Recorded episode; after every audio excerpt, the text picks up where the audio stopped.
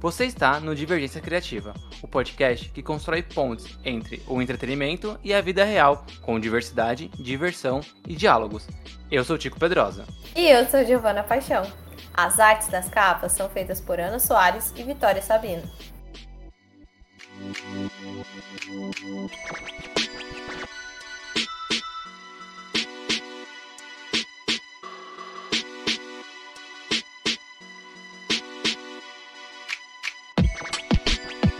Tá bagunça aí, né? Pelo amor de Deus, essa Warner. Nossa, tá, tá me dando uns nervos isso. A gente tá conversando isso antes de começar, né? Que Shazam ia estrear, não vai mais, só ano que vem. Ai. É. Vamos lá, né? E era pro ano que vem, aí virou pra esse ano e foi pro ano que vem de novo. Exato, não, não tem regras. Ai, a regra não tem regras. Eu acho que se minha mãe fosse ali na, na Warner, ela ia ficar puta. Porque olha que bagunça que tá essa empresa, hein? Ah, essa produtora aí que a gente ama, conhecida também como a empresa da caixa d'água, que vem passando né, por umas mudanças bem intensas nos últimos anos, né? Por exemplo, lá em 2016, a Warner foi comprada pela AT&T, ou AT&T, que é mais fácil também. E desde então ela passou a ter esses momentos de mudança criativa e até agora, na verdade, assim, eles meio que foram piorando, né? É isso aí. Depois dessa fusão da AT&T com a, a, Warner, e eu sempre quando eu vejo essa palavra, essa sigla AT&T, eu lembro dos, dos AT, AT, do, dos Star Wars, sabe? não, eu não sei, mas eu vou ter que pesquisar. É, são aqueles robôs grandões, assim, que saem andando com quatro patas gigantesco. Ah, sei, é, sei. É isso, desculpa, eu desviei o caminho. Mas bom, voltando. é, depois dessa fusão que aconteceu lá em 2016, 2017, vários filmes sofreram mudanças criativas na época, isso porque para conseguir dinheiro, a Warner estava avisando o vizinho e a vizinha mais com a, com a grama mais verde era a Marvel, né? E eles mudaram o filme do Esquadrão Suicida, mudaram o filme da Liga da Justiça, né? A Liga da Justiça mesmo foi uma polêmica enorme que durou anos aí com, o lançamento do, da versão do diretor, né, o Snyder Cut e essas coisas. Bom, isso tudo, né, como eu falei, para conseguir rivalizar com a Marvel que vinha em ascensão desde o do boom que foi o filme dos Vingadores em 2012. Então a Marvel só sambou na cara da DC depois disso. Foi, foi mesmo. E assim, o que parecia ser só essa bagunça aí, meio criativa, mostrou que era meio um buraco mais embaixo, porque o, o grupo né, da Times Warner ele foi comprado de novo esse ano pela Discovery. E isso já causou muito. Desculpa te cortar, Gigi, perdão, mas é tipo, a Warner é, é, exatamente o oposto da Disney, né? Porque a Disney sai comprando todo mundo, a Warner. Eles são, eles são comprados. É, é, é diferente. Ai, tadinhos. Mas então, agora a Warner pertence à Discovery, né? E o novo presidente, o David Zaslav, que é um nome muito de gente nojenta, e assim, a gente vai entender por quê também. Ele mostrou aí que a empresa tem uma dívida de nada mais, nada menos que 3 bilhões de dólares, né? Que dão aí, sei lá quantos bilhões de reais, porque essa conta vai ficar meio confusa agora na minha cabeça. 18 bilhões, talvez, 19 por aí, porque. É, deve dar por aí. Dá uns 18, Meu pai. É muita grana, muita grana. E assim, como resposta a essa dívida e tudo mais, o Zaslav começou a ser patrocinado pela Tramontina e cortou um monte de coisa. Projeto, produção, tudo que você imaginar, ele tá cortando. É isso aí. Você passa lá na frente da Warner, ele te corta também, né? Fica esperto. É, aliás, é, eles vão trocar agora, não vai ser mais o Animania, que vai ser a, a, a cara da, da, da Warner, né? Tem na caixa d'água, nem o Looney Tunes, vai ser o Eduardo Mas bom, justamente sobre esses cortes e também sobre esse perfil conservador que o Zazabi tem, né? É, é justamente sobre isso que a gente vai conversar hoje. Pois a Warner, ela pode não apenas cortar produções, mas sim ela começou a cortar posicionamentos de, né, sobre progressos sociais, né?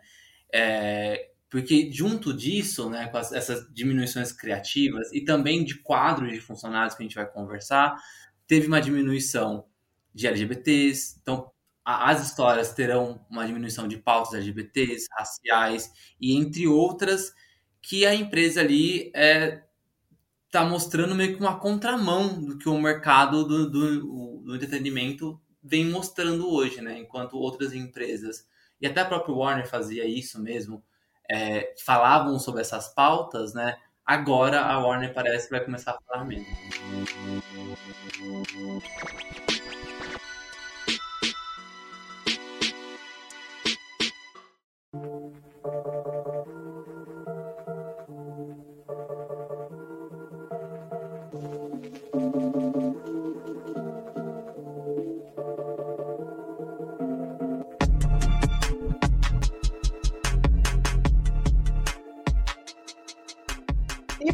Ajudar a gente nessa conversa, eu diria que é muito importante, é né? uma conversa muito, muito, muito, muito importante. A gente chamou a Dani Marino, que ela é pesquisadora de HQ. Olha só, olha só essa, essa, essa pessoa. Pesquisadora de HQ, colunista do portal Minas de HQ e organizadora do livro Mulheres e Quadrinhos, que é ganhador de dois troféus HQ Mix. E você poderia agora brincar daquela coisa de cada vez que alguém repete uma palavra num filme, você toma um shot, porque o tanto de vezes que eu repeti HQ nessa, só nessa frase dava para tomar uns 5, pelo menos. Então, Dani, se apresenta aí. Olá, pessoal, tudo bem? Muito obrigada pelo convite. Estamos aqui para meter o pau em todo mundo que é conservador e conversar sobre HQ, que eu sou pesquisadora de HQ. Sim. E a Mulher Maravilha brasileira, né? Ah, quem me dera, mas. né? Não, não, não vou desmentir essa informação, né? A gente nunca foi vista juntas no mesmo ambiente, então. Então pode ser né? verdade. É, é uma possibilidade. Bom, começando a conversa, né, é, queria expor alguns dados antes da gente, gente falar sobre essa onda conservadora que está entrando na Warner. Tardia, né? Porque eu acho que o conservadorismo passou pelos Estados Unidos é, em 2016, né? Por causa do Trump. Cresceu lá, chegou aqui no Brasil por causa do, do despresidente. E então eu acho que está chegando tardia, mas isso me incomoda porque se está voltando lá, parece que essa onda nunca vai acabar, né? Bom, vamos falar dos cortes primeiro. Gi, primeiro corte. Filme da Batgirl. Completo. Tava lá 100% gravado. Já tinha gastado 90 milhões de dólares em investimentos. Tinha o Michael Keaton no filme, que é seu Batman. Tinha o Brandon Fraser, que era o vilão. E o filme seria lançado diretamente para HBO Max. E o David Zaslav simplesmente achou que o filme não seria bom o suficiente e mandou ele embora já era, não vai ser lançado em nenhum lugar. Nem cinema, nem HBO Max, não vai ter. Pois é, não. Aí começa aí, né? Aí em seguida a gente tem o filme do Besouro Azul, que tem só atores latinos, inclusive a nossa queridinha Bruna Marquezine, não só nossa, mas do Neymar também, né? Um beijo, Neymar foi embora, acabou, não vai ter mais, né? Tem, não, é, não, calma, Não né? vai ter mais não, ele corre o risco de não ter mais, né? Porque é. já tá indo nessa tendência, né? Então pode ser que não, não aconteça. A gente não tem notícias. E a gente vai ficar muito triste, assim, vai ter hate, tá bom? A gente vai xingar muito no Twitter, porque tá envolvendo ali a brasileirinha fa favorita da gente, então não, não pode. Zaslav vai, vai, ó, risco de porrada. É isso. Bom, e aí a gente tem a, o sistema de streaming, né? O HBO Max ele vai se fundir com o Discovery Plus e além disso vai ter uma, uma diminuição, diminuição, tipo, não vai ter mais originais é, da HBO Max ou da Discovery Plus. Tipo, esses, esses streamings não produzirão mais material original né, eles só serão catálogos, né? Todo o material original vai ser dos próprios canais, né? Seja a HBO, seja a própria Discovery, seja materiais da Warner, mas não vai ter é, do, como a Disney tem lá os os Disney Plus Originals, né? Netflix tem a Netflix Originals e a HBO Max não vai ter mais. Pois é, triste. Os fãs de Euphoria já estão tristes aqui. Eu tô É, muito. Eu- Euphoria eu acho que é da HBO, né?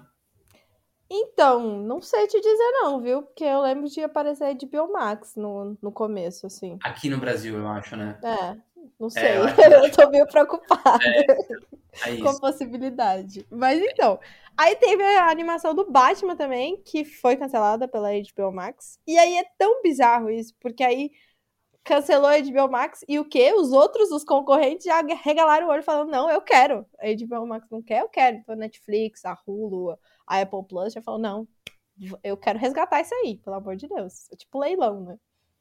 Sim. Além disso, Shazam 2 e Aquaman 2 tiveram as datas no- mudadas de novo, né? Shazam ia estrear em dezembro desse ano, foi para março do ano que vem. E Aquaman ia ser, acho que em fevereiro do ano que vem, e foi para dezembro. Isso. E aí, por último, chocando um total de zero pessoas, né? Os diretores que formam ali esse, esse corpo são formados por só homens brancos de meia idade aí, que não, que são o pessoal que a gente tá acostumado ali da academia, né? Da elite. E aí, MC da gente já citou aqui que essa palavra elite é meio problemática, mas eu acho que aqui mais faz entender, então vou usar ela aqui. É, e agora o porquê da Dani estar aqui. Porque a gente precisa de Por quê? respostas, Dani. A gente precisa Por de? Vo- Você, você vai ser o nosso, o nosso oráculo para essas respostas. Perfeito. O que está acontecendo, né? Tipo, você olhando isso tudo é, e vendo esse, esse conservadorismo ideológico parando ali pela, pela Warner, você acha que isso pode sim trazer mais economia para a empresa, porque diversidade, em aspas, gasta dinheiro, né? E dependendo da sua resposta, qual que é o risco da, da Warner ter esse posicionamento hoje? O que, que você acha que- pode acontecer com as produções, com a própria empresa? Bom, vamos lá. Sobre a parte tipo de economia, daí a gente precisaria de um economista mesmo, especializado em cinema, para falar mais detalhadamente. Mas assim, de maneira geral, é, é histórico, né, que quando qualquer pauta social avança, quando algumas pautas sociais avançam, você tem um movimento contrário de pessoas conservadoras, né? E esse conservadorismo ele é justamente isso que ele tem no nome, uma ideia de você conservar o status quo, né? Você manter aquilo que já existe, manter essa hegemonia dos homens brancos, manter as mulheres em seus né, em lugares que eles acham que elas deveriam ter, manter as pessoas LGBT longe dos espaços que eles consideram que, né, que são deles e, e assim por diante.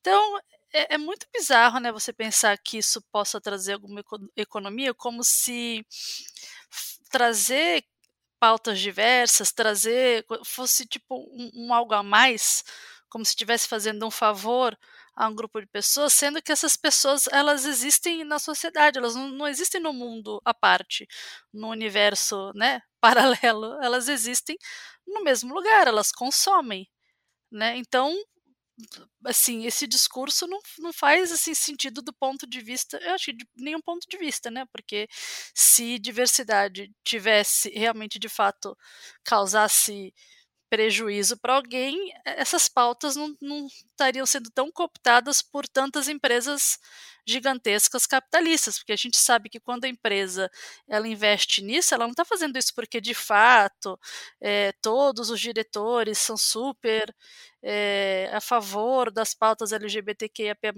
ou porque né, são super, ah, nossa, adoro o feminismo. A gente sabe que não é por isso, né? O capitalismo ele tá aí que ele quer que a gente compre coisas. E se de fato a diversidade trouxesse o prejuízo, né, que eles alegam, você teria tipo várias empresas que passaram a investir em diversidade recuando nessas pautas também. A gente não vê isso, né? A gente vê um avanço. É, é só você começar a perceber tipo em comerciais de produtos, comerciais de redes, né? Como Boticário, Renner e assim por diante. Não estão fazendo isso porque estão fazendo um favor, estão fazendo isso porque as pessoas existem e as pessoas consomem. Então, é uma fala que realmente não faz sentido, mas que reflete muito a mentalidade, né? De desses homens brancos de meia idade, é, provavelmente grande parte cis, hétero e assim por diante, e eles se sentem muito ameaçados, né, com o avanço dessas pautas. Então, eles vão lá e cortam. Agora dizer que é por questão de economia é, é meio bizarro, né? Agora sobre o risco disso, o risco disso é isso virar moda, né? Isso é, estabelecer um padrão para outras empresas fazerem o mesmo, né? Verem que, tipo, bom, a gente não estava é, eh, exatamente perdendo dinheiro com as pautas diversas, mas já que a gente também não vai perder dinheiro, né, tirando, vamos tirar essas pautas e não vamos nos envolver em polêmicas, né, que eles acham sempre que incluir pessoas que existem como um, algo polêmico. Então, complicado, né? Uma coisa que me preocupa, você tocou nesse assunto, é, é, é sobre isso virar moda, né? E recentemente, tem, a, gente tem, a gente tem geralmente essas é, relações, tipo, ah, se eu não vejo, não existe. Tipo, por exemplo, o que o Bolsonaro falou há, uns, há umas semanas atrás, tipo, ah, você vê pessoas pedindo pão na, na padaria, você não vai pedir, então não tem fome, né? Aí é aquele lance, né? se você não vê, não existe. E o, a Warner ela estava com, já com problemas financeiros já antes da entrada da, da Discovery, etc. E um dos, um, um dos, dos gaps desses, desse problema financeiro era o canal CW. Né? E o canal ele estava sendo, ele, o canal ele é um acordo da Warner com a Paramount e aí ela estava sendo vendido para um novo grupo. Por causa disso, né? Todas as produções de, de séries de televisão que a Warner tinha da DC, por exemplo, outras foram canceladas, mas da DC tinha bastante, acho que tinha umas seis, sete. É, todas foram canceladas, ficaram com duas só, né? E todas que foram canceladas tinham personagens é, LGBTs que é mais ou protagonismo feminino, né? Não estou dizendo que foi por causa disso que foi cancelado. Mas óbvio que é a corda mais fraca. Né? Você vai, na hora de você vai cortar, você assim, ah, beleza, então a gente vai, vai tirar qual? Essas daqui, né? E, e o que me preocupa é isso, porque imagina que se nesses cortes, que não tem nada a ver com questões é, de pautas minoritárias, né? É, que não é melhor, não é por causa das pautas minoritárias que houve prejuízo, houve prejuízo por má gestão. Mas aí, a partir do momento que você corta produções, é óbvio que você vai gerar economia. E como você só cortou produções sobre pautas minoritárias, o que, que pode, o que, que, pode ser entendido? Que essas pautas não dão dinheiro. E aí você a gente corta e aí tem economia. Eu acho que isso é um risco muito grande também, sabe? Com certeza, assim, porque os economistas das outras empresas eles vão, os acionistas, né, vão olhar números, eles não estão preocupados, né, com ah, com qualquer engajamento assim no sentido de diversidade, pluralidade, etc e tal. E de fato, né, assim, é, é, essa ideia é meio como essas dietas restritivas, né, que a gente faz. Se você corta o carboidrato, você emagrece. De fato, você vai emagrecer porque você está cortando um grupo de. Mas não necessariamente isso significa que isso seja bom. Né? É, é, ruim você ter dieta restritiva por uma série de motivos. Mas daí as pessoas vêm, ah, não, funciona, então é isso mesmo, vamos cortar. Agora você imagina, né? As pessoas vão sem ter um estudo aprofundado sobre esses impactos e tal, seguem a moda porque vem que também não causou grandes prejuízos. Assim, se a, se a gente como sociedade tipo, não se articula é, em relação a isso, não faz isso exatamente o que a gente está fazendo, né? Tipo, gravando podcast, tentando movimentar as pessoas para que reclamem é, disso, eles vão achar que está tudo bem, né? Com certeza. É, tem, tem uma um certo conforto nisso, né? Quando não tem essa reação. Isso acontece bastante no nosso país, inclusive, né? A gente tem muitos escândalos, e eu, eu, lembro de ter um professor na, na, na faculdade falando disso, que a cada semana a gente tem um escândalo pior, e daí a gente já tá tão exausto disso que a gente fala, ah, Tô exausto. mais um. É, tipo, ai, mais uma coisa, pô, esse cara aí não tem jeito, hein? E, mas não faz nada, né? Então é, é muito preocupante mesmo quando essas coisas chegam a esse ponto de que você já não aguenta mais e daí as pessoas se acostumam e continuam fazendo atrocidades e, e nada muda. Né? Tipo, normaliza a barbárie. É, né? muito normalizado.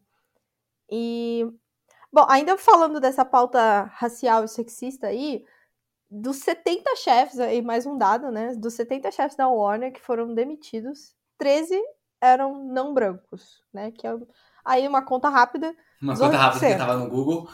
É, uma conta rápida aqui, que tava só escrita na pauta.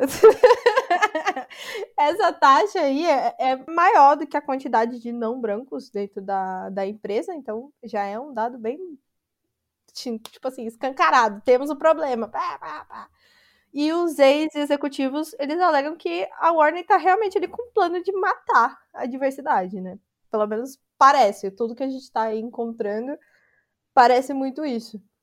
E aí surgimos a pergunta, né? Qual, qual que é o impacto disso no entretenimento, né? Quando essas coisas estruturais saem só da empresa, mas atingem o, o produto final, né? Então, a área criativa, como as pessoas vão receber, né? Essa, essa, esse produto, né?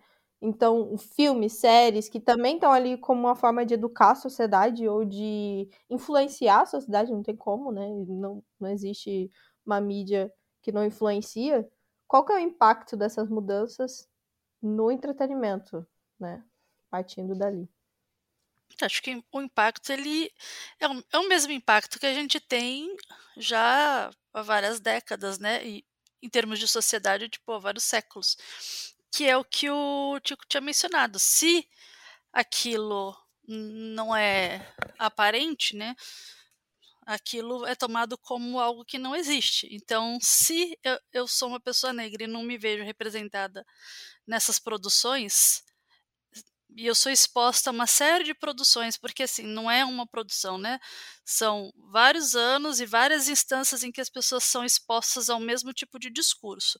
Então você pega aquela menina, né, que está indo para a escola, ela tem lá seus 10 anos, e nos livros da escola é, os paradidáticos, a princesa, a mocinha, ela é sempre branquinha, de olhos claros, o material da escola dela também não tem nenhuma né, representatividade negra. Ela chega em casa, vai assistir os desenhos dela, os personagens são todos brancos, vai no cinema, os personagens são brancos, os brinquedos são brancos. Então, é, tem que ser assim, uma pessoa tem que ser muito alienada ou muito desonesta para acreditar que isso não tem impacto na vida de, um, de uma pessoa que está formando né, a, a, personalidade dela. O que, que você vai entender? Que você não devia existir, que você não, assim, que é errada né, a sua existência, o seu cabelo é errado, a sua cor da pele é errado, o lápis não te representa. É, e, e, o pior, assim, disso não é só que isso vai afetar, por exemplo, a autoestima dessas pessoas que não se veem representadas na, na mídia de maneira geral, porque as pessoas acabam não sendo representadas é, não só nas séries, mas não são representadas em, em todos os lugares adequadamente, né? É, nem nos jornais, nem nos livros didáticos, né? A gente teve a primeira representação didática de um corpo humano é, gestante negro o ano passado, porque uma artista fez, assim, e, e daí aquilo é, é algo tão, na, tão naturalizado né, no nosso dia a dia que a gente não questiona e absorve aquelas informações. E daí isso vai moldar, inclusive, a percepção que as pessoas é, que não fazem parte desses grupos que são excluídos, né, têm a respeito dessas pessoas que são excluídas das narrativas. Então, se você, por exemplo, é um homem é hétero, cis, e você está nesse universo, né, nesse mundo que te privilegia de várias formas, né? Tipo, tudo é sobre você.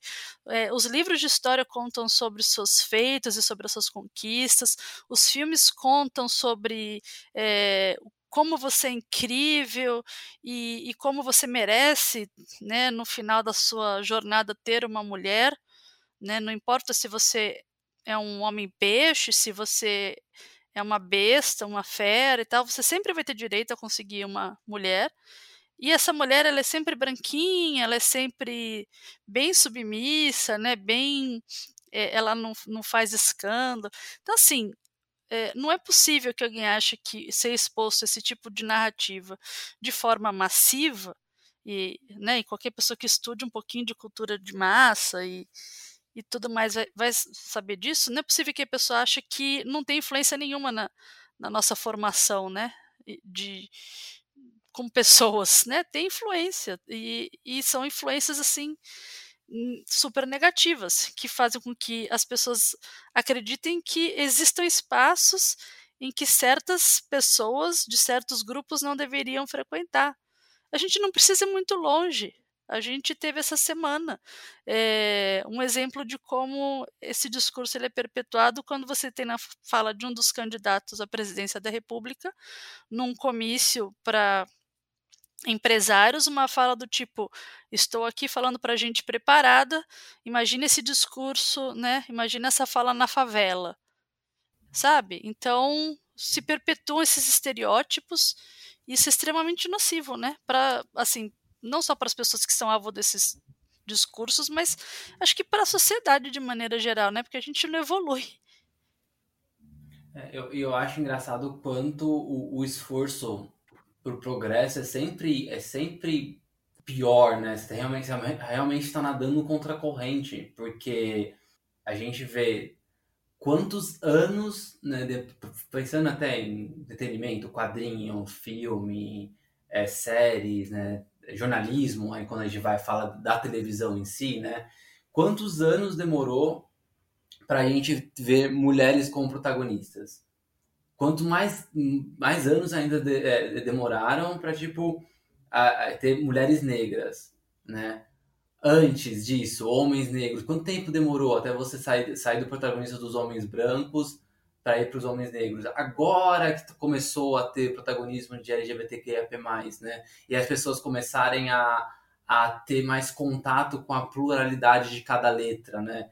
Ainda muitos com enorme preconceitos, né, brincando e zoando com essa pluralidade, mas é, hoje a gente consegue ter mais contato ali, né, no, no Netflix vem trazendo algumas séries, né, é, histórias estão sendo escritas, mas você vê o esforço, né, isso são anos de construção. E aí quando você tem um cara é, como o Zaslav que entrou na Warner há o quê? Dois meses, acho, né? É, com uma caneta, com, com uma canetada corta muita coisa, né? Tantas pessoas trabalhando lá dentro, né, como também possibilidades de outras histórias nesse sentido, né? E assim, a gente não é alarmista, a gente não é tipo, ah, meu Deus do céu, né, vocês estão exagerando, teve até outros casos que a gente vai contar daqui, daqui a pouquinho, nos quadrinhos que já estão acontecendo, né? Então, é, é muito o esforço para a gente conseguir colocar essas pautas de diversidade, é, pautas minoritárias, mais progressistas, dentro de histórias é muito grande, muito grande. Mas parece que o oposto é rapidinho, né? É uma pessoa não querer. É, é uma canetada. É, é são mudanças muito rápidas, né? É, tá lá todo mundo construindo cartelo de, um castelinho de, de cartas, né? Dificuldade, mas tá lá, tá indo. Aí é um, é um, é um sopro e. Pum, é um peteleco.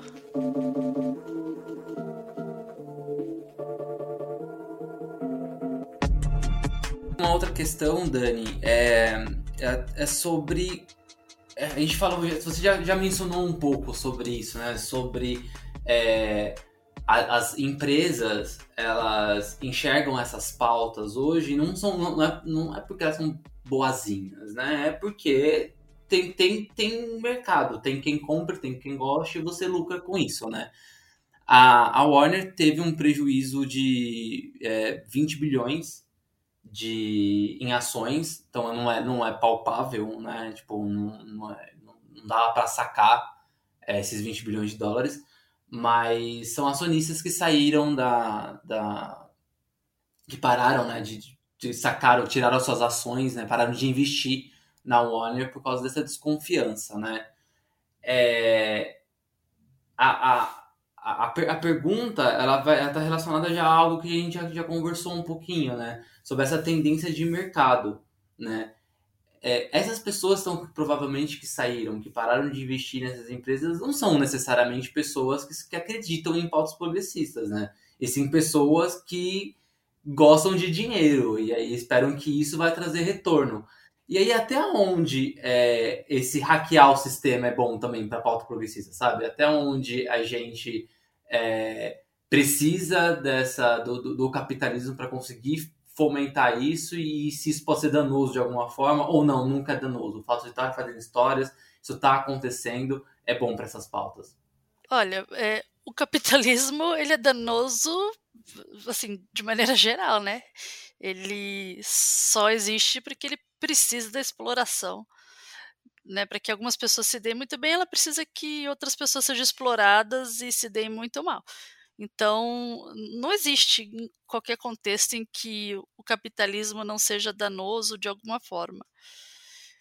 Dito isso, é, concordo com você que as pessoas que retiraram as suas ações, lógico que não são boazinhas, né, nem tão preocupadas com pauta LGBT, porque quando a gente começa a estudar gênero, né, é, e raça, feminismo e tudo mais, é, você não consegue desvincular essas questões eh, de classe, né? Questões da economia, não existe isso. Porque você sempre vai ter um grupo que é mais explorado que o outro, e assim por diante. Então, assim, não, eles não são bonzinhos, né? Eles querem o dinheirinho deles e tudo mais. Essa desconfiança, talvez, deles venha justamente do fato de, de saberem, né, como pessoas que né, não devem ter começado a investir ontem, saber que essas pautas são, são pautas, né, consideradas da moda, são muito caras, a, principalmente essas gerações mais novas, que têm muito mais acesso à informação do que a minha geração, por exemplo. Então, é, a, a forma que, que muitas pessoas na faixa dos 20 anos lidam com essas pautas é, é com uma é com muito mais engajamento do que pessoas da minha faixa etária para cima, por exemplo, entendeu? Você não tem 18 anos, Dani? É, pois é. eu, eu, tive já 18 anos. Mas enfim, elas, assim, não são boazinhas. Mas essa dúvida ela é constante, né, quando a gente fala de, de questões de gênero, principalmente, né, se a gente precisa do do capitalismo. Eh, infelizmente, a gente vive numa sociedade capitalista. Você não tem como dissociar sua existência disso. A, a menos que você vá morar numa caverna e mesmo assim você vai de alguma forma sofrer é, influência do capitalismo para você estar tá lá, né? Vai ter alguma. Então, assim, enquanto a gente está numa é, sociedade capitalista, enquanto esse é o sistema vigente, ou você faz com que isso trabalhe ao seu favor, ou as coisas também não acontecem, porque numa sociedade essencialmente capitalista, a gente precisa que o capitalismo funcione também para todo mundo, né? Assim, é, a gente não pode simplesmente largar a mão e falar, bom, esse sistema é uma bosta, então não vou fazer nada a respeito, eu vou tentar fazer isso por outros meios, a gente tem que tentar fazer por outros meios também, mas se a gente tem ferramentas que possam é, ainda, né, que por meio dessa dessa cooptação aí das empresas dessas pautas, ainda que por meio disso, a gente consegue pelo menos é, garantir maior alcance dessas pautas, porque se a gente pensar, por exemplo, nas novelas da Globo que são é, é a mídia que mais, acho que ainda é a mídia de maior alcance, né, no, no país. Se não é de maior alcance, é uma das. Principalmente para é, determinados grupos assim que não são pessoas né, acadêmicas nem nada disso, estão bem distantes dessa, dessa discussão. E daí você tem lá uma pessoa que durante essa narrativa ela se percebe trans e passa por uma transição diante do olhar de milhões de pessoas, né? É, isso é muito mais didático e muito mais acessível para as pessoas do que o meu discurso dentro de um evento acadêmico sobre gênero né? Então, a gente precisa, sim, desse, dessas ferramentas, que são ferramentas capitalistas, para conseguir maior alcance. Essas pessoas elas vão ter acesso a esses discursos, talvez é, é um primeiro contato. Muitas vezes esses discursos eles são bem superficiais, mas ainda assim é um primeiro contato, né? É um, é, a gente consegue observar algumas mudanças, ainda que tímidas, mas são mudanças positivas. Né? Se uma avó assistindo aquilo ali conseguiu aceitar o seu neto trans, porque assistiu a novela e conseguiu entender o que o neto está passando, já é ganho, sabe? Então, eu acho que seria muito ingênuo, assim, muito romântico da, da nossa parte acreditar que a gente consegue é, avançar em qualquer coisa sem incluir discussões que envolvam pensar de que forma a gente usa o capitalismo a nosso favor, sabe? Uhum. É, acho que até porque, quando você comentou do, do exemplo da avó, né, que hipoteticamente aceitou um, um, neto por ter visto novela, é, a gente não, não quer que todo mundo saia expert em, em, sobre questões de gênero, etc, né? E só que tenha essa aceitação, esse entendimento. Respeito, é, né? Tenha respeito, exatamente. Então não, não precisa que tenha ali um bater com um livro em todo mundo que, que sabe, você ensinar essas, essas pautas. Exatamente. É, tenho, cara, a TV, né, a TV em si, ela tem um alcance muito grande, né, você citou a Globo e, e é assustador até onde a Globo consegue alcançar, né, às vezes a gente se prende a essa bolha da internet e acha que, nossa, porque tal vídeo tem sei lá quantos milhões de acessos e você fica abismado com isso, mas isso não é muita coisa se você for parar para pensar assim no todo. Então a TV ela tem um papel muito fundamental em formação né, do, do, do, público mesmo, né? Eu, eu, lembro, acho que foi um vídeo que eu vi da da Jojo, saudades inclusive dos vídeos dela, do canal dela. Era muito e bom. Era ótimo, né? E aí ela tava citando que ela falava de feminismo, que, pô, lá, tem que ser feminista, e tem que. O negócio do batom, né? Ela que citava bastante sobre o vídeo que ficou mega famoso dela, do, de tirar o batom vermelho, né? Que ela tava empoderando muita gente na internet, mas que esse vídeo dela nunca chegaria, quando ela começou já a fazer essas viagens muito loucas pelo Brasil, né? Esse vídeo nunca chegaria em tal cidade que ela foi visitar. Mas que a Fátima Bernardes chegava a Fátima Bernardes com um encontro ali falando sobre. A Fátima fez um, um trabalho muito legal, assim, e eu, eu, acompanhava de vez em quando com a minha mãe, que falava sobre fatos sociais. Então, a TV tem muito esse peso ainda hoje, né? Apesar da gente achar que a internet está em todo canto, não tá. E principalmente a Globo, né? É, é, parece, que, parece que não, assim, mas a, um, os números de audiência ainda, mesmo com o advento do streaming, internet, etc., o número de audiência da Globo comparado com o segundo colocado, que eu acho que hoje é a Record, se não me engano, é absurdo.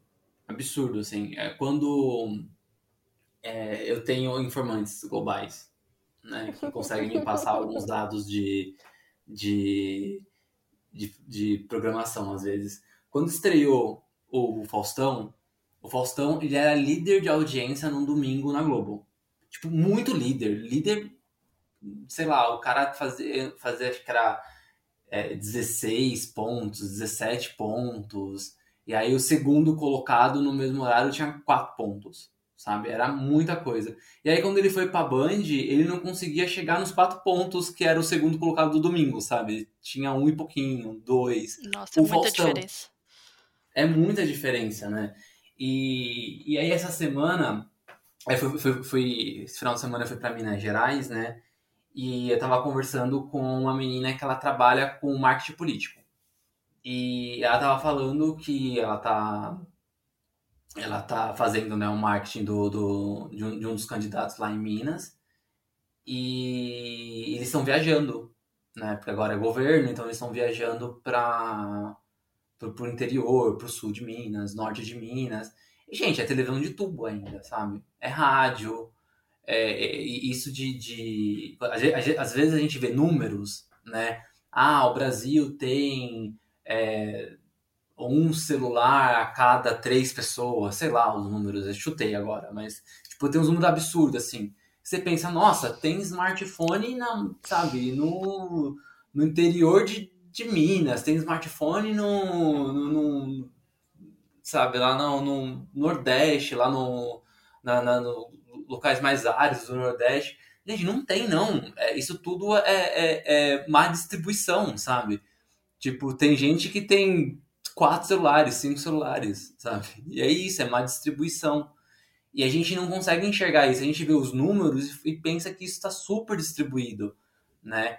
É, recentemente o Brasil passou por uma mudança das, nos sinais de televisão, né? Todos viraram TVs digitais. Para as pessoas que moram no interior, inclusive aqui de São Paulo, né? Que a gente acha que a gente é super para frente, a capital é, mas você vai para o interior, o, o, o, o trabalho que foi fazer com que as pessoas ela tinha que comprar um conversor. E aí tinha algumas cidades menores que o governo distribuiu conversores, porque senão, tipo, era perto da época da eleição, porque foi há dois anos atrás, e aí o prefeito não ia conseguir é, ter lá o seu tempo de, de campanha na televisão, as pessoas não iam assistir, e eles distribuíram conversores, sabe? Então a televisão ainda é muito importante, muito, muito importante. Não chega, o alcance não chega aos pés da internet. Não. No Brasil, não. No Brasil, não, é. Exato, é. na nossa realidade, não. E assim, apesar de, de a gente estar tá falando aqui da importância da, da, da TV, né? O, o nosso excelentíssimo aí, é, que a gente adora falar dele, né? Aqui, que é o Zack Snyder. a gente ama. Acho que não tem um episódio se a gente fala da Warner ou da DC que a gente não cita esse homem, porque ele está entre nós. Então, é sério, é, é bizarro. Eu detesto esse cara. A gente não gosta dele, mas ele tá muito presente, né? Então, fazer o quê? Esse, esse, esse homem que a gente não gosta, mas tá sempre na nossa boca, ele é conservador, republicano, né? Ele tá ali nesse meinho que a gente sabe que só tem coisa boa. Não tem uma coisa que sai dali é coisa boa. E ele foi recentemente aí acusado de comprar bots para subir a famosa hashtag release Snyder Cut. E aí tem uns dados de que 13% dessas contas que subiram a hashtag diariamente eram contas falsas. E é meio. É, é assim, é, o que tá, tá dizendo ali o Twitter, né? O Trump já fez isso, Bolsonaro já fez isso também, tá? Não, não, não estamos falando de nenhuma novidade sobre comprar conta falsa e bots aí para fazer essa, esse trabalho. E é uma estratégia né, para conseguir mais votos dos políticos e mais visibilidade ali para o Zack Snyder, no caso. E aí, comentários, queremos comentários para saber o que, que você acha, Dani, desse contra, contrassenso, né, que, que mostra que as pessoas, elas pregam muito, né, então esses conservadores pregam que não, o cidadão de bem, o cidadão justo, né, essa, ótima, essa ótica conservadora, ela fala muito sobre isso, mas às vezes para atingir, às vezes tô sendo generosa, mas na maior parte das vezes que a gente sabe, geralmente para atingir esse sucesso, eles vão pro, pelo lado ilegal, né? E aí, com isso, acho que os conteúdos, o tipo de público que, que pode alimentar essa, essa estratégia também, né? Muita gente engajou no Snyder Cut, né? Encheu o saco todo dia apesar de ter parecido ali uma, uma estratégia muito prevista do Zack Snyder, né? Então tem uma, um pessoal que engaja. Então, não dá espaço para diversidade é meio que dar espaço para preconceito, sexismo, é, desigualdade. Não necessariamente porque essa pessoa que, que ela não é responsável pelo bot, né? Não é ela que está ali controlando. Mas acaba que ela tá ali no meio do, do movimento, ela acaba que diretamente ou indiretamente apoiando esses movimentos, né? O que, que você acha? Primeiro ponto que eu queria ressaltar, quando você traz, por exemplo, dados, né, de, de contas e também é, menciona, por exemplo, dados a respeito do próprio Brasil, que a gente fala que ah, então tem X celulares per capita, então tem celular até né, onde mal chega água. É, é interessante você ter trazido isso, porque agora na, na, no doutorado eu estou na área de ciência da informação e eu estou numa linha de numa linha de pesquisa que justamente lida com apropriação de dados e, e tudo mais. E daí eu conheci o, o, trabalho de um autor chamado Harold Becker, acho que é Harold o primeiro nome dele, e ele me abriu muitos olhos assim em relação à interpretação de dados estatísticos, sabe? Porque existe uma ideia de que a gente está na internet e você está aí lidando com uma série de dados digitais e eletrônicos, que esses dados eles seriam neutros. E, na verdade, nenhuma pesquisa, nenhum dado, ele é neutro, porque o dado ele uma, ele para ser calibrado, para ser gerado, ele passou por alguma interação humana, né? Existe um viés de análise daquele dado. Segundo, que a interpretação também ela ela depende do repertório de quem está interpretando, ela, ela, é subjetiva, então ela também não é neutra, não existe neutralidade. Então, por isso que para você interpretar um dado, você precisa realmente entender o contexto em que aquele dado foi produzido, então você não pode simplesmente falar. Né, é, jogar uma informação é, sem considerar o que isso significa. O outro ponto, quando a gente fala, por exemplo, que uma pessoa, né, ou um grupo não não dá espaço para a diversidade, mas assim também não se manifesta, não, não se manifesta contra, se isso seria, por exemplo, uma forma de reforçar um, um status vigente. E a resposta é sim. Né? Isso a, a gente estuda é, em qualquer, acho que faculdade de, de comunicação e, e ciências sociais, né? Quando você pensa de novo em conservadorismo, o conservadorismo ele visa conservar aquilo que já está. Por que, que as pessoas conservadoras elas querem conservar a sociedade como está? Porque elas são beneficiadas por isso. Né? Quando você pega uma pessoa é, que é milionária e ela é contra a taxação de, de grandes fortunas, quando ela é contra uma série de coisas que beneficiam, por exemplo, classes mais pobres ou beneficiam outras pessoas que não o grupo dela, ela se coloca contra e tudo mais, mas por quê? Porque não beneficia ela. A sociedade como está beneficia determinados grupos de pessoas né? Então, tudo aquilo que não me beneficia, eu vou lutar contra. Então, vou ser aí, né, conservador e tentar conservar a sociedade me beneficiando. O problema se fosse assim, é uma sociedade que já atingiu um patamar muito bom de igualdade social, igualdade de gênero, igualdade de raça e tudo mais, beleza você querer manter, você pode se abster de, de se manifestar. Só que a partir do momento que você é, não está nessa sociedade ideal ainda, eu nem sei se existe uma sociedade, né? Se a gente consegue alcançar essa sociedade ideal, a partir do momento que você não se manifesta, você está conservando, você não está lutando contra esse status, você não está lutando contra esse contexto, né? Você está mantendo, você está colaborando para manter. E esse contexto que a gente tem hoje, ele é um contexto de violência, ele é um contexto é, onde você tem genocídio, genocídio de pessoas indígenas, genocídio de pessoas negras, você tem feminicídios, né? Então, é lógico que eu não vou querer que as pessoas falem de política, não vou querer que as pessoas falem de diversidade, é, e vou usar a desculpa de que são temas polêmicos, porque a sociedade do jeito que está me beneficia. Se não me beneficiasse de alguma forma, daí eu ia querer que falasse, mas como não me beneficia, né? Eu não quero que fale. É, isso não necessariamente implica que só pessoas, por exemplo, só homens brancos, ricos, vão ser conservadores, né? Eh, a gente tem que pensar que o conservadorismo ele também é beneficiado por um, um discurso, um discurso meritocrático, que a gente é exposto assim, tipo, desde muito pequeno, né? Então você vai ver pessoas que são vítimas de exploração, pessoas que são vítimas de violência, muitas vezes defendendo é, pessoas que poderiam ser os seus próprios algozes, sabe? Então você vai ver Sérgio Camargo da vida, que é o cara que é negro e chama negros de vitimistas, né? É, você vai ver mulheres que têm horror a feminismo. Por quê? Porque elas não, não.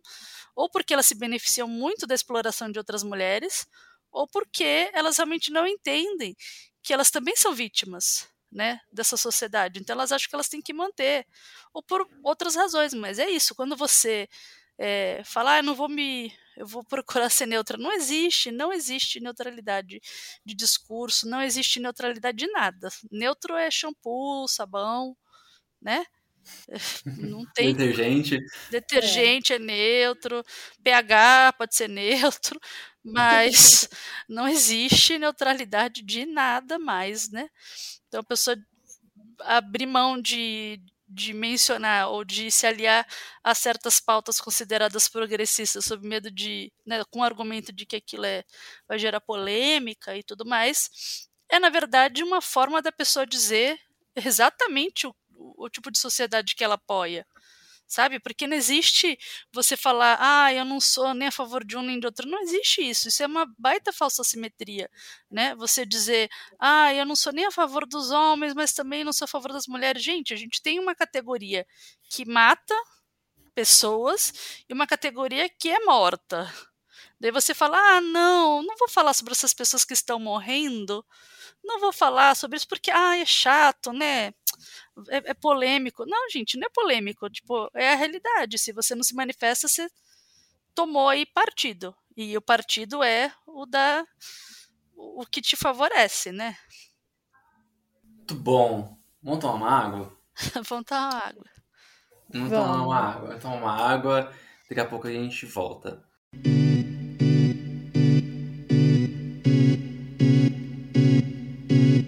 Ei, você!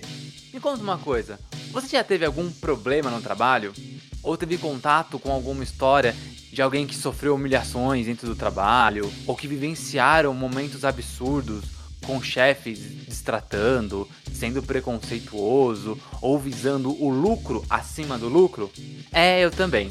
E é por causa disso que nós, aqui do Divergência Criativa, pensamos em fazer um quadro só para falar sobre essas histórias e esses problemas dentro do mercado de trabalho. Então nasceu o TED, Trabalha Enquanto Eles Dormem, onde toda primeira quinta-feira do mês eu conto histórias pessoais, minhas vivências dentro do mercado de trabalho ou mesmo em entrevistas de coisas que eu presenciei ou que vivenciei que são absurdas. Quer saber sobre elas? Então dá uma olhadinha no nosso feed que já tem episódios lá no ar. E anota na agenda. TED é um quadro mensal que vai ao ar sempre às primeiras quintas-feiras de cada mês.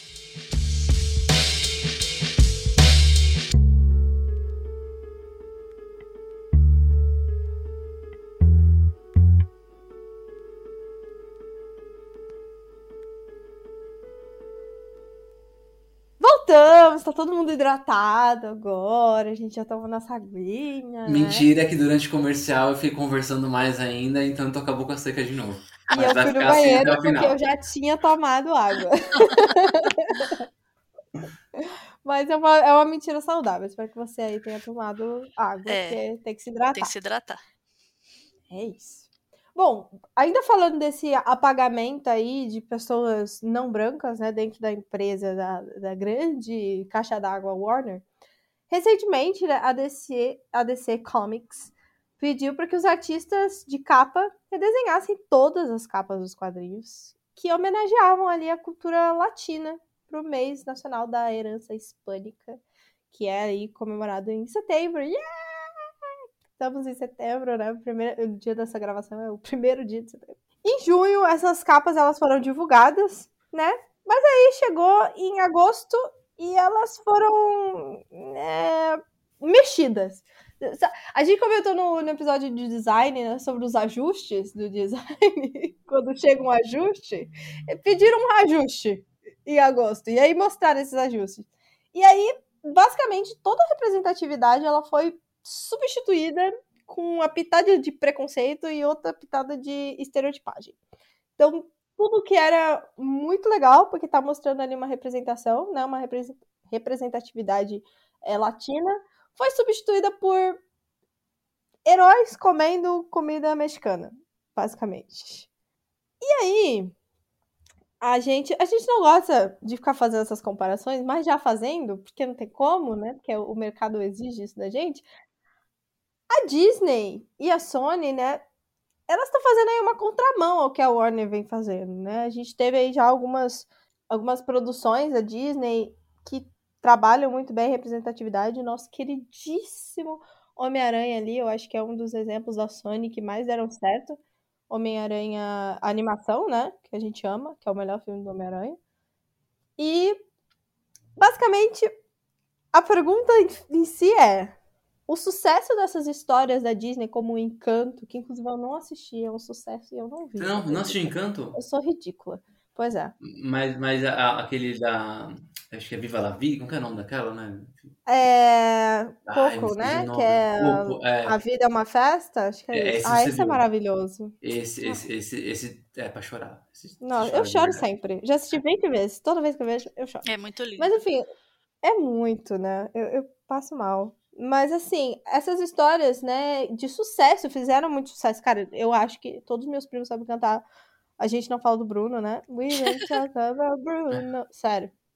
Você Então, não fala sobre ele, mas você não assistiu. exato. Nossa, como você. Eu sei. Que, que hipocrisia, Giovanni. Mas eu sei das coisas, né? Que é- eu sou fãzinha da Disney. assim, mas mesmo com esse sucesso todo, né? Por exemplo, do Encanto, não é suficiente para mudar essa visão aí do Zaslav ou de outras pessoas, né? Que estão envolvidas ali na produção dessa visão conservadora, né? Porque apesar da grande desculpa estar ali na, na economia, a gente sabe que isso não é bem verdade, né? Então, o que, que você acha que pode ser feito? Ai, olha, eu tenho batido bastante na tecla de que nenhum problema que é né, de ordem estrutural você pode resolver com uma fórmula de bolo, né? Fórmula simples. Porque assim, eles são problemas multifatoriais, você precisa de multi-respostas, multi-ações. É... Encanto, por exemplo, é um sucesso e tudo mais, mas a Disney teve problemas recentemente que os animadores, né, é, expuseram com a mesma tentativa de cortar qualquer representação de diversidade e só algumas coisas só são mantidas justamente porque você tem pessoas diversas trabalhando na animação. Você tem muita gente, tipo LGBTQIA+, trabalhando nessas animações e, e que lutam por, por essa representatividade, senão a Disney tinha tirado também, né? Justamente com esse argumento da, da pergunta anterior, é, de que ah, não quer causar polêmica, né? Não quer, Uhum. ah, não quer ofender os cristalzinhos, né? Que Acho que Lightyear teve isso, né? O... Animação recente do, da, da Disney, que era é, derivado do Toy Story, Lightyear, Sim, é, tem, exatamente. tem um casal lésbico, né? E parece que também queriam Hum. tirar o casal lésbico do, do corte final. Isso. Verdade. Iam tirar, mas daí tem uma galera bem que é bem vocal na internet e que se manifestou, então por isso eles não tiraram, né? Não foi nem porque foi pedido, né? É porque é uma galera que tem muitos seguidores. Então eles fizeram um AUE e daí a, a Pixar é, manteve. Então é muito complicado, assim, que para mudar é, essa visão assim, mais conservadora, primeiro que essa galera velha conservadora tem que morrer. Essa galera não vai mudar. É, E tem que parar de ter filho também, né? É. Porque aí não, não adianta nada. não, eles é, eles, e os eles têm filho, mas igual. dá pra ter esperança, assim, né, nos filhos. Mas essa galera velha que fez fortuna aí sendo escrota e sendo machista e sendo racista e tal, não, não tem por que eles mudarem, entende? Porque eles ficaram ricos justamente com base em uma sociedade que beneficia eles por eles serem simplesmente quem são, né? Mas assim, se a gente quer ter mudanças reais, a gente precisa ter discussões como essa em várias instâncias, na verdade em todas. A gente precisa de mudanças culturais, a gente precisa de mudanças políticas. É, é que nem a gente tem que pensar igual o hábito de usar capacete, usar cinto de segurança. É uma coisa que você começa é, inevitavelmente com política pública. Assim, você não consegue ter nenhuma mudança é, cultural eh, se você não tem é, em outras instâncias essas mudanças. Então, é, as pessoas passaram a usar capacete porque elas acham legal, porque elas estão cientes. Não, a, o princípio elas usam porque dói no bolso né? Porque se criminaliza uma determinada atitude. Então, no começo, você vai impondo esse tipo de coisa até que as gerações tipo seguintes não conseguem imaginar. Tipo, a minha filha tem 12 anos. Ela fica chocada quando eu falo que as pessoas, né, criança pequena andava solta no banco de trás dos carros. Ela assim, como assim? Porque, tipo, é automático para ela. Ela entra num carro, ela põe o cinto. Então, uhum. isso é cultural, isso ela, ela, ela aprendeu, ela absorveu esse hábito, nunca foi questionada. Ela viu as pessoas fazendo, aprendeu assim e é assim que é. Entende? Então, a gente, para ter mudanças assim é, nesse âmbito, a gente precisa, no, no, caso do Brasil, né? A gente precisa de educação de gênero e sexualidade nas escolas, a gente precisa de fomento é, à cultura, assim, muitos editais de fomento à cultura de modo que beneficie pessoas realmente diversas. A gente precisa que pessoas diversas atuem é, em vários âmbitos também, então a gente precisa de cotas, porque a nossa percepção, e isso é, é uma das definições né, de, de um problema ser estrutural, eu como mulher, se eu não fizer um pensamento assim no sentido de me policiar e, e, refletir realmente sobre cada ação que eu tenho no dia a dia, eu vou reproduzir é, ações que são nocivas para mim mesma né? Então, assim, se eu tô, isso é provado, né? Isso tem em vários estudos, tem vários exemplos. Então, é, fizeram um estudo, por exemplo, numa universidade da Holanda, em que notaram que a maior parte dos professores era tudo homem branco, né? Então, eles fizeram um estudo e perceberam que o quê? Para que eles conseguissem equiparar a quantidade de mulheres no local, eles iam ter que só contratar mulheres por um ano e meio. Nenhum homem seria contratado naquele período, entendeu? E daí foi feito assim. Por que é, isso foi feito assim? Porque mesmo quando você tem mulheres à frente de, de poderes de decisão, ainda vai existir uma, uma chance dessas mulheres não contratarem outras mulheres, porque a minha educação, por exemplo, toda a educação que eu fui exposta, foi no sentido de privilegiar homens. Os homens são os grandes né, é, realizadores, conquistadores, é, são competentes e são racionais e, e tudo mais, entendeu? Então é, é, inconsciente esse viés.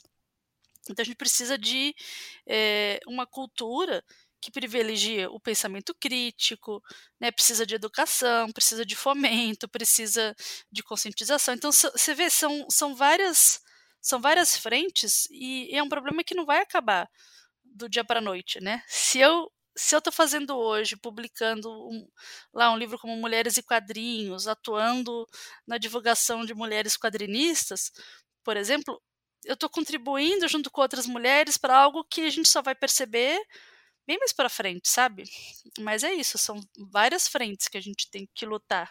E aí, acho que indo indo para um, um lado mais social e menos dali da, da, da chefia, da nova chefia da Warner, né? A gente tem dois casos muito interessantes que eu acho que reflete bem o que a Dani falou no final sobre é, é, a reprodução né, da, da, das ideias machistas, por exemplo. Né? Tipo, ela foi criada assim e, e, e tem que pensar duas, três, várias vezes para não reproduzir é, o que a sociedade acabou ensinando. Né? Que foi o seguinte: a gente teve dois casos polêmicos com atores que, que tá dentro ali do guarda-chuva da Warner que trabalham é, também com, com filmes de super-heróis que são a Amber Heard e o Ezra Miller.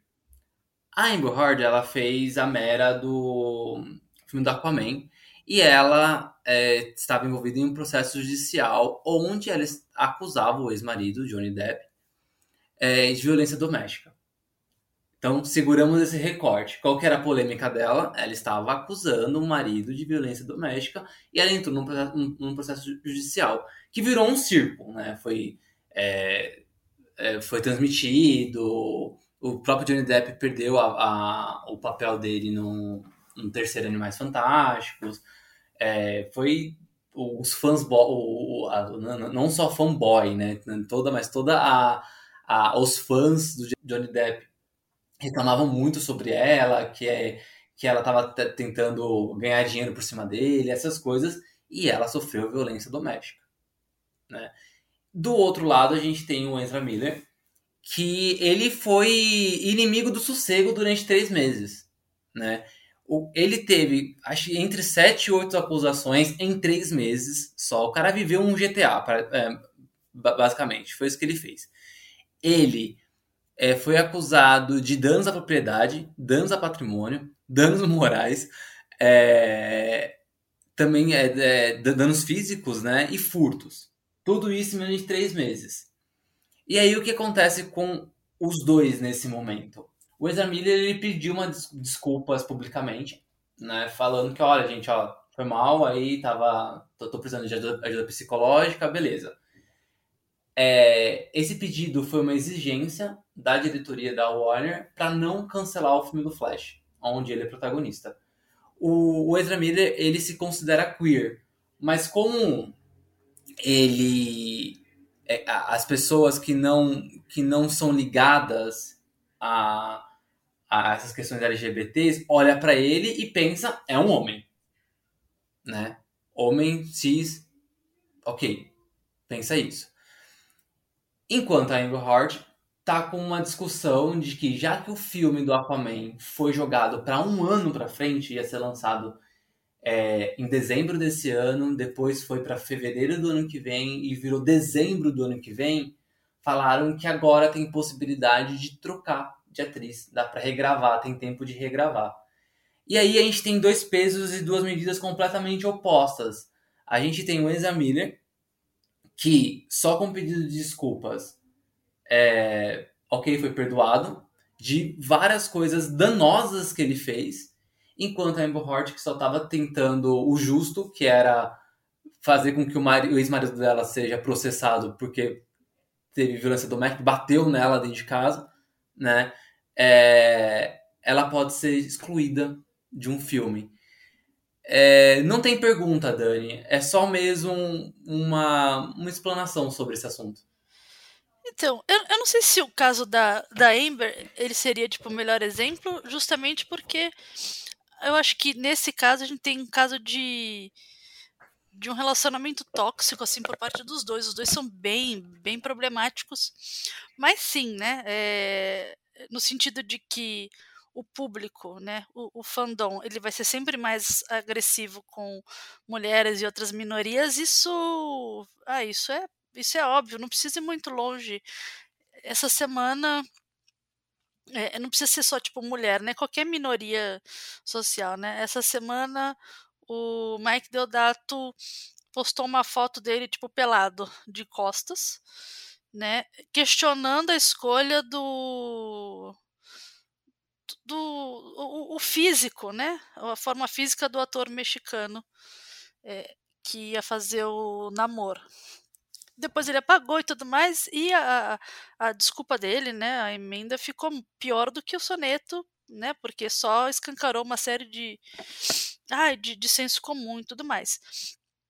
Mas é sempre assim, né? A gente vê o exemplo do, do Comics Gate, que ainda existe, e é esse movimento contra qualquer representação de diversidade né, nas, nas histórias em quadrinhos, em que você sabe que um homem pode ser facilmente perdoado. A exemplo do, do Berganza, que assediava todas as mulheres que ele trabalhou na DC, então, você tem aí um assediador sabido, ele assediava todas as funcionárias. E o que, que fizeram com Berganza? Isolaram ele assim, tipo, numa sala, mas ele continua trabalhando. Então você não teve um monte de homem lá surtando, pedindo para ele parar de desenhar. O próprio Frank Show, que, né, que é super misógino. Os caras estão super ok se você for agressor de mulher, não tem problema, né? Mas daí você vai lá e desenha uma camiseta escrito me pergunte sobre a minha agenda feminista? Ah, para quê? Daí você vai ter suas contas canceladas, denunciada, vai ser perseguida, xingada, ameaçada de estupro. Então, essa realidade do fandom é, ela reflete a realidade de vários fandoms, né? De, de vários de vários meios assim da cultura pop que acho que tem no game o, o, o, mais tóxico de todos, né? E o daí você tem o de quadrinhos, de cinema, logo atrás, mas a gente tem que pensar que esse esse tipo micro, microcosmos aí da cultura pop, ela reflete a sociedade, né? A sociedade ainda é assim, a sociedade é misógina. Então, ela vai refletir isso, talvez num grau um pouco mais exacerbado, mas você não precisa ir muito longe, né? É, você tem é, assédio e violência, seja num, num, tribunal, seja numa agência de publicidade, seja dentro da polícia, seja em casa. Então, esses double standards, né, esses padrões duplos aí, eles são realidade em qualquer âmbito. Não é um privilégio, assim, não é uma prerrogativa do cinema, né? Eu acho bem, bem curioso isso, né? Você comentou sobre o quanto esses micro, microcosmos são, são tóxicos, isso reflete a sociedade, né? Aí você comentou sobre do game ser, ser mais do que dos quadrinhos. Eu acho dos quadrinhos tão tóxicos, tipo. É, é, mas eu acho que é bem isso mesmo, né? É, é, é, a sociedade. A gente no comercial aqui tava falando um pouquinho sobre é, bater um papo, questões familiares e tudo mais. E, e, é bem isso, né? A, é a sociedade, né? É difícil a gente pensar em, em progresso, em, em diversidade, é, quando tem muitas pessoas não, não enxergando isso. E muitas vezes não é não, é nem não querendo enxergar. E eu não tô passando pano, não, porque eu fico nervoso com, com essas pessoas também que não querem enxergar, que, que não conseguem enxergar, né? Mas acho que é isso, não é só aquelas que não querem, mas a gente que não consegue mesmo, que não, não, não soma ali um mais um e não dá dois nem ferrando. Para ela é três porque ela aprendeu assim e vai ser assim, sabe? Então, mas é porque ela, assim, duas coisas. De novo, a história de que a sociedade como está a beneficia, né? E, e falta de interesse, porque hoje a informação ela está muito acessível, né? Então a pessoa que alega é, que não sabe de alguma coisa, que não não vê dessa forma, mesmo ali alguém na frente dela explicando sobre a vivência dela e tudo mais, é, ela, ela faz isso porque é muito cômodo para ela, né? Não é por, simplesmente porque ela não teve acesso à informação, então porque hoje em dia todo mundo tem acesso à informação. E existe uma outra coisa, né, que também as pessoas muitas vezes não querem é escutar. Gente gosta muito do som da nossa própria voz e, e tudo mais, e escutar é algo que a gente tem muita dificuldade em fazer. Então, você pode ter uma pessoa que de repente não tem tanto acesso, por exemplo, à informação, mas ela está disposta a escutar. Eu conheço pessoas que não tiveram educação formal e são extremamente sábias e são muito desprovidas de, de preconceito, né? Por quê? Porque além da própria vivência delas, são pessoas que escutam é, o outro, né? Então é, é, do interesse também, né, da, da pessoa em querer ouvir o próximo, ouvir o que o outro está dizendo, tentar entender por que ele está falando aquilo. Né? E a gente, eu entendi o seu, a sua fala quando você fala assim, ah, não estou passando pano, porque realmente, quando a gente fala, ah, é um problema estrutural, muita gente usa essa frase para dizer que, ah, é um problema estrutural, então não vamos responsabilizar individualmente ninguém. Não, não é isso. A gente quer dizer que é um problema estrutural, então ele depende de várias ações, né? Ações em várias frentes, mas que as pessoas devem ser responsabilizadas sim individualmente pelas suas ações, né? É, até porque é, isso é ser adulto, né? Você lidar com as consequências das suas ações, né?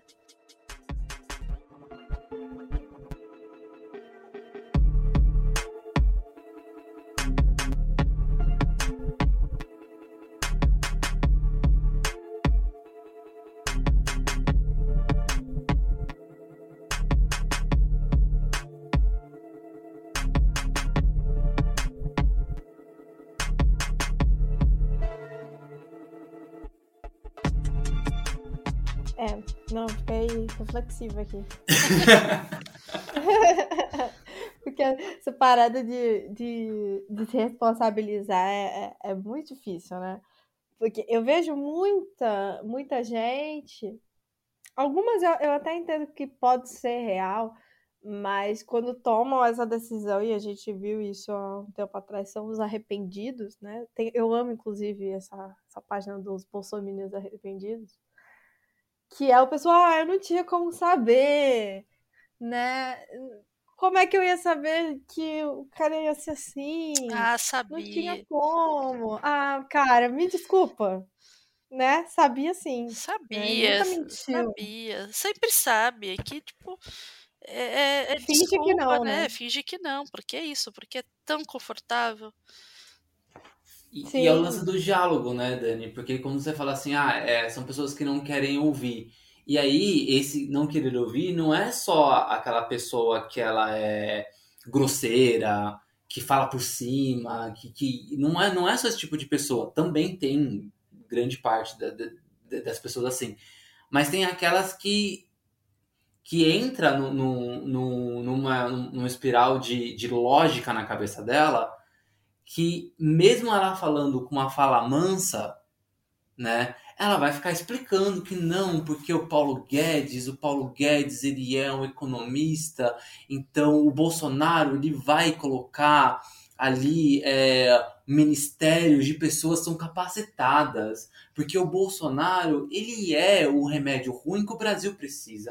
Olha o que aconteceu com o Brasil. Então, se ele é, é machista, se ele é racista, tudo bem, sabe? Isso não vai afetar. Porque o, que, o importante é que a economia vai rodar. E, é- é isso. E aí, mesmo você falando, a pessoa já entrou no- numa espiral de lógica completamente sem lógica nenhuma, mas que na cabeça dela fazia sentido, que ela não vai ouvir, né?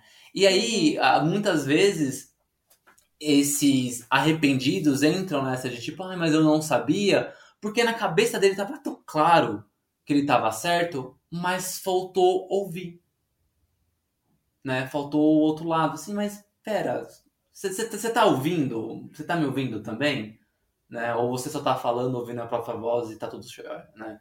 Então acho que, que é esse sentido, não é só do grosseiro. Às vezes, às vezes, às vezes a gente fala do, ah, a pessoa não ouve. A gente tem essa ideia de que é só o grosseiro, né? Mas não, também tem esses, esses bem inteligentes que, nossa, é, como que é? Eu tenho um, um amigo nosso que fala que a coisa é tão ruim que dá a volta e fica boa. Mas eu acho que o contrário também, também acontece, né? E a pessoa é tão inteligente, né? Usando, usando essa, essa lógica, ela é tão inteligente que pensa, pensa, pensa, dá a volta e fica burra. né? E, e- e- e vem, e vem com essas lógicas estranhas, né? É. Ai, ai. Mas eu não vejo, eh, sei lá, eu não sei se eu sou muito pessimista nessa, nesse quesito, mas eu não sei se essas pessoas têm muita salvação, assim. Esse pessoal Não sei que. É sério, é sério mesmo, assim. Depois de tudo isso, né? A gente passou por tanta coisa. Não sei. Não, realmente não, não boto muita fé, assim. Acho que não tem jeito, vai ter que sacrificar mesmo. Que nem você disse, esse pessoal vai ter que morrer para que novas pessoas tomem ali esse, esse lugar um pouquinho melhor. Tinha primo Ah. meu, super novo, mandando no Facebook, no, no, no grupo da família do WhatsApp, o, um print do, tu- do tweet do, do Bolsonaro falando que a gasolina do Brasil é a mais barata do mundo. Que se vacilar deve ser verdade mesmo, mas também ele tá jogando lá embaixo a gasolina porque ele tá perdendo nas pesquisas Quanto mais o né? Lula subir, mais a gasolina vai baixar. É, e E é aí, e, e aí um- o meu primo super bolsonarista posta isso batendo palminha, sabe? Tipo, mano, Uhum. Ai, gente, olha, pobre, pobres de direita é uma, de uma perversidade, assim. é, É, né? É, difícil. É, é ao mesmo tempo que você olha e ficou, oh, tadinho. Porque, tipo, tu né? tá sendo. Tu tá se ferrando também, não percebe, mano. Total. Bom, eu, eu acho que chegamos na nossa última pergunta. Eu tô tentando enrolar aqui. Mas nesse é, final. Não sei se é estão entendendo. dolorosa, Eu tô né? tentando enrolar porque eu não quero acabar, né? Eu vou ficar, até falar mais mal, assim, do meu, da minha família pra ter assunto, sabe? E Ah, gente, olha, calma. Assunto não, assunto não falta. É, falar que, sei lá, esse mesmo primo tava falando que, ah, mas o salário mínimo nunca foi quatro dígitos. É o Uhum. maior salário mínimo da, da história. Essas coisas. E ele Hoje. trabalha É. em banco, então ele deveria saber fazer conta. Então, isso, isso me pega muito, cara, porque é muita gente que eu conheço que não é burra, sabe? Ela Ah, isso, sabe, isso é mau ela caratismo, porque É, mesmo que é eu isso. ficasse, tivesse ficado rica nesses quatro anos, nossa, tipo, ah, aconteceu algo maravilhoso, eu tô jogando de... Nossa, isso significa o que exatamente em termos políticos e em termos sociais? Significa que, tipo, ah, tá bom, consegui o que eu queria, deixa todo mundo morrer, vamos, vamos pro mapa da fome mesmo, vamos deixar as crianças morrer, aumentar a mortandade infantil, é isso aí, legal? Porque eu tô me dando bem? É um pensamento assim, tipo, nossa, muito mesquinho, né? É, é. E, e já escutei de tudo. Daí pra baixo é, é horrível.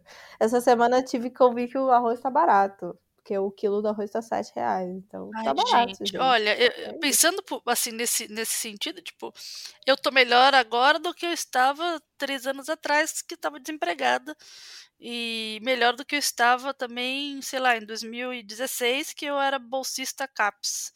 E Isso não significa droga nenhuma.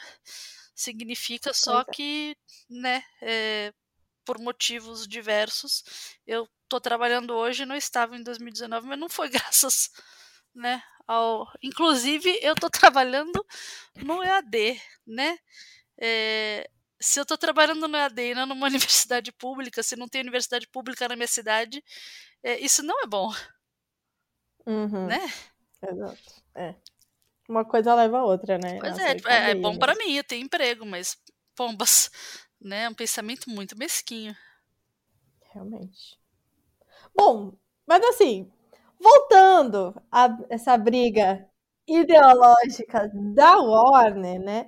O que que eu, eu acho que aí a gente pode entrar nessa discussão de, de qual que é, qual que, qual que vai ser, na verdade, né? O que que eles vão fazer, o que que eles podem fazer com esses personagens que são representativos, né? Então a gente tem a Mulher Maravilha, tem o, o Besouro Azul, que a gente tá aí torcendo muito pra que saia mesmo. Esse- é- é um filme, não é? Ou é uma É é, um filme. filme, filme. né? É um filme. O Lanterna Verde também. E o novo Superman, que a gente tem um episódio antigaço aqui no, do podcast falando sobre a importância de ter um Superman negro. Então, a gente teria esse Superman aí, mas. ah, e, outros, e outros personagens aí da DC que podem abranger essa diversidade. E nem só no cinema, né, Gino? O atual Superman nos quadrinhos é bissexual, se não me engano. Sim, né? Que é o, é, é o filho ela do- vai é além, né? Ainda tá os É, aí. É o filho do, do Superman, que é o Superman, né, atual. que é, o- que é o atual Superman, é. Então, tipo, sei lá, entrar uma, uma diretoria completamente conservadora, né? Você vai matar esse personagem, não vai ter mais aí. O que será que pode acontecer? Eu não sei se a gente pode prever, né? Porque seria um, um exercício de futurologia. É, mas assim, a gente tem que pensar em, em talvez conhecer outras outras assim mídias e não só ficar dependendo da Warner e de grandes empresas para ter acesso a narrativas diversas, né? E um exemplo assim nos quadrinhos é o que aconteceu com Heartstopper, que é um foi um fenômeno assim da Netflix. E foi um fenômeno da Netflix porque já era um fenômeno de vendas nos quadrinhos. E essa, essa galera aí que consome Heartstopper, por exemplo, né, não, não é necessariamente uma galera do meio dos quadrinhos, é uma galera que leu Heartstopper, que é uma narrativa LGBTQIAP+, com, com que reforça é, representações positivas LGBTQIAP+, sabe? E não e não estereótipos. Então a gente devia é, divulgar mais essas essas outras mídias, divulgar mais artistas independentes que estão fazendo um trabalho incrível e praticamente carregando a diversidade nas costas, né? É, como Arlindo da Ilustralu, que é um, foi uma das campanhas mais bem sucedidas do Catarse, e é um quadrinho também sobre um menino gay no Rio Grande do Norte, que é maravilhoso. É um quadrinho lindo demais. Então acho que o nosso papel enquanto pessoas é, que estamos aí nessas mídias e produzindo conteúdo talvez seja justamente isso, né? Oferecer às pessoas mais opções de, de narrativas diversas, é, usar hashtag, forçar o algoritmo a, a notar essas, né? A, a divulgar e dar algum alcance essas narrativas que vão além desse, dessa representatividade meia boca aí das grandes empresas, né? Com certeza. Você falou do Heartstopper e eu tô com ele aqui do meu ladinho. Oh, que amor. Eu queria muito é que muito ela viesse na CCXP. Porque daí eu queria muito Sim. poder dar um abraço nela e falar, ai, gente, parabéns. Sim, ela merecia, nossa. Nossa, gente, eu amo Heartstopper. Muito fofinho. É muito gostoso. E a série é uma ótima adaptação também, né? E a série ficou, assim, impecável. Eu amo, inclusive recomendo que vocês pesquisem aí. É um easter egg do Google, talvez. Não sei se as pessoas sabiam disso, mas quando eu fui pesquisar sobre Heartstopper, eu digitei Heartstopper no navegador. E na hora que eu caí na página, ela começou a ter umas folhinhas. Ai, que bonitinha do Google. Então o Google já entendeu, entendeu? É muito massa. Então tem aquelas folhinhas que aparecem no, na no, série, no livro e, no na livro. série também. Muito fofinho. Ai, Dani, acabou. Ai, sim. Então tá, né? Tá bom. Foi, foi bom pra vocês? Foi muito bom. Foi ótimo. Foi ótimo. então isso que importa. Façamos isso mais vezes. Façamos isso mais vezes. Por favor. É, obrigado por ter aceitado participar, a participar do nosso podcast. É muito bom falar com você. A gente não conversa desde o antigo podcast, que eu nem sei quantos anos faz que a gente conversou. E, e aí é, é ruim porque é, é, é bom conversar com você. Ah, obrigada. Vamos fazer isso mais vezes, sim. Então, demorou. Giovana, foi um prazer te conhecer. Ai, muito obrigada, muito bom. Bom, a gente vai se encontrar com certeza na CCXP, então, porque estarei lá todos os dias. Então aí eu vou aproveitar e te dou um abraço. Então, se a gente não se encontrar antes, pelo menos na CCXP tá mais garantido. Ah, então tá bom. Tá bom. Prazer te, te conhecer também, te ouvir. Uma voz icônica. Ai, obrigada. E para finalizar, a gente sempre pede os arrobas e contatos onde, a gente te, onde as pessoas que estão te ouvindo nesse momento te acham. Então, fique à vontade para passar os seus arrobas. Ah, no Instagram eu tô como marino.dani. No Twitter, aquela Dani Marino. E também nas páginas Mulheres e Quadrinhos no Insta e, e colaborando com a Mina de HQ, que tem que tá Mina de HQ em todas as redes. É isso. Agora acabou mesmo, Chico. Agora acabou mesmo. Semana que vem a gente volta. Terça-feira de novo, com mais um episódio de Divergência Criativa. Beijo pra vocês, beijo Gi, beijo Dani e até. Até. Beijo, Tchau, Chico. tchau. Beijo, Dani. Até. A gente se ouve. Até a próxima vez.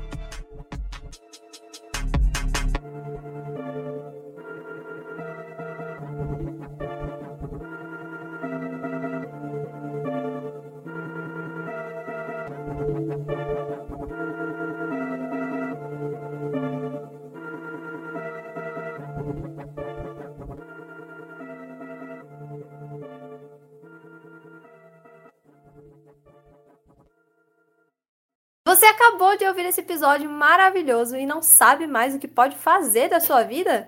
Pois siga a gente nas redes sociais. Podcast, arroba Divergência Criativa. Ilustradoras, arroba anarte.soa, com dois N's. E arroba itsartv. Apresentadores, arroba Tico, underline Pedrosa. E arroba paixão.gil. Entre também no nosso site, divergenciacriativa.com.br. Te vejo na próxima!